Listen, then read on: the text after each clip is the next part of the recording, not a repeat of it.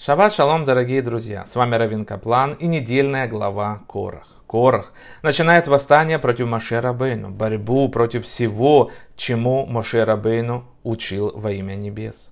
Корах ревновал к Аарону. Зависть, жадность и болезненное стремление к признанию нарушают душевное равновесие. Согласно Маймониду Рамбаму, даже только одно из этих трех качеств уменьшает веру в Тору и тормозит человека на пути к мудрости и развитию личности. Корах сосредоточился на вере в себя, Поэтому он отделился от нашего народа, направленного главным образом на то, чтобы следовать воле Творца.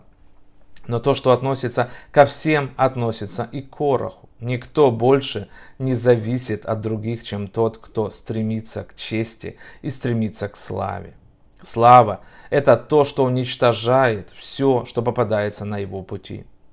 Когда один человек спросил Равина, как он может очистить себя от надменности, так как ему ежедневно уделяется много чести, тогда раби Исраиль Саландер ответил, сними талит с головы и посмотри, как они смеются над тобой.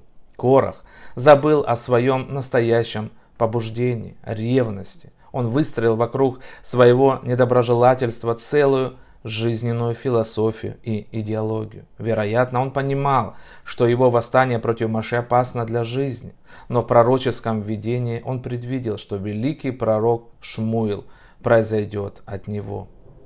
Корах считал, дорогие друзья, что находится на сильной позиции. У него была выработана своя философия, но он забыл, что все это основано на зыбучих песках ревности.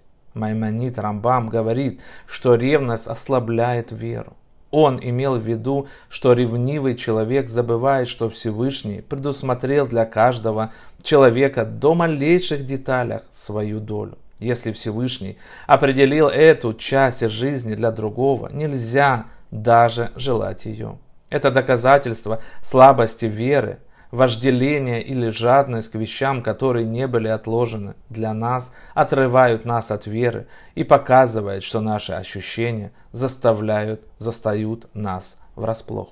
Стремление к преувеличен, преувеличенному признанию вытесняет понимание того, что истинная награда происходит не в том, не в этом мире, а в улам хаба, в будущем мире. Будьте здоровы, видите это все правильно, не бунтуйте, Будьте здоровыми. Мир, мир и мир. Шаббат шалом.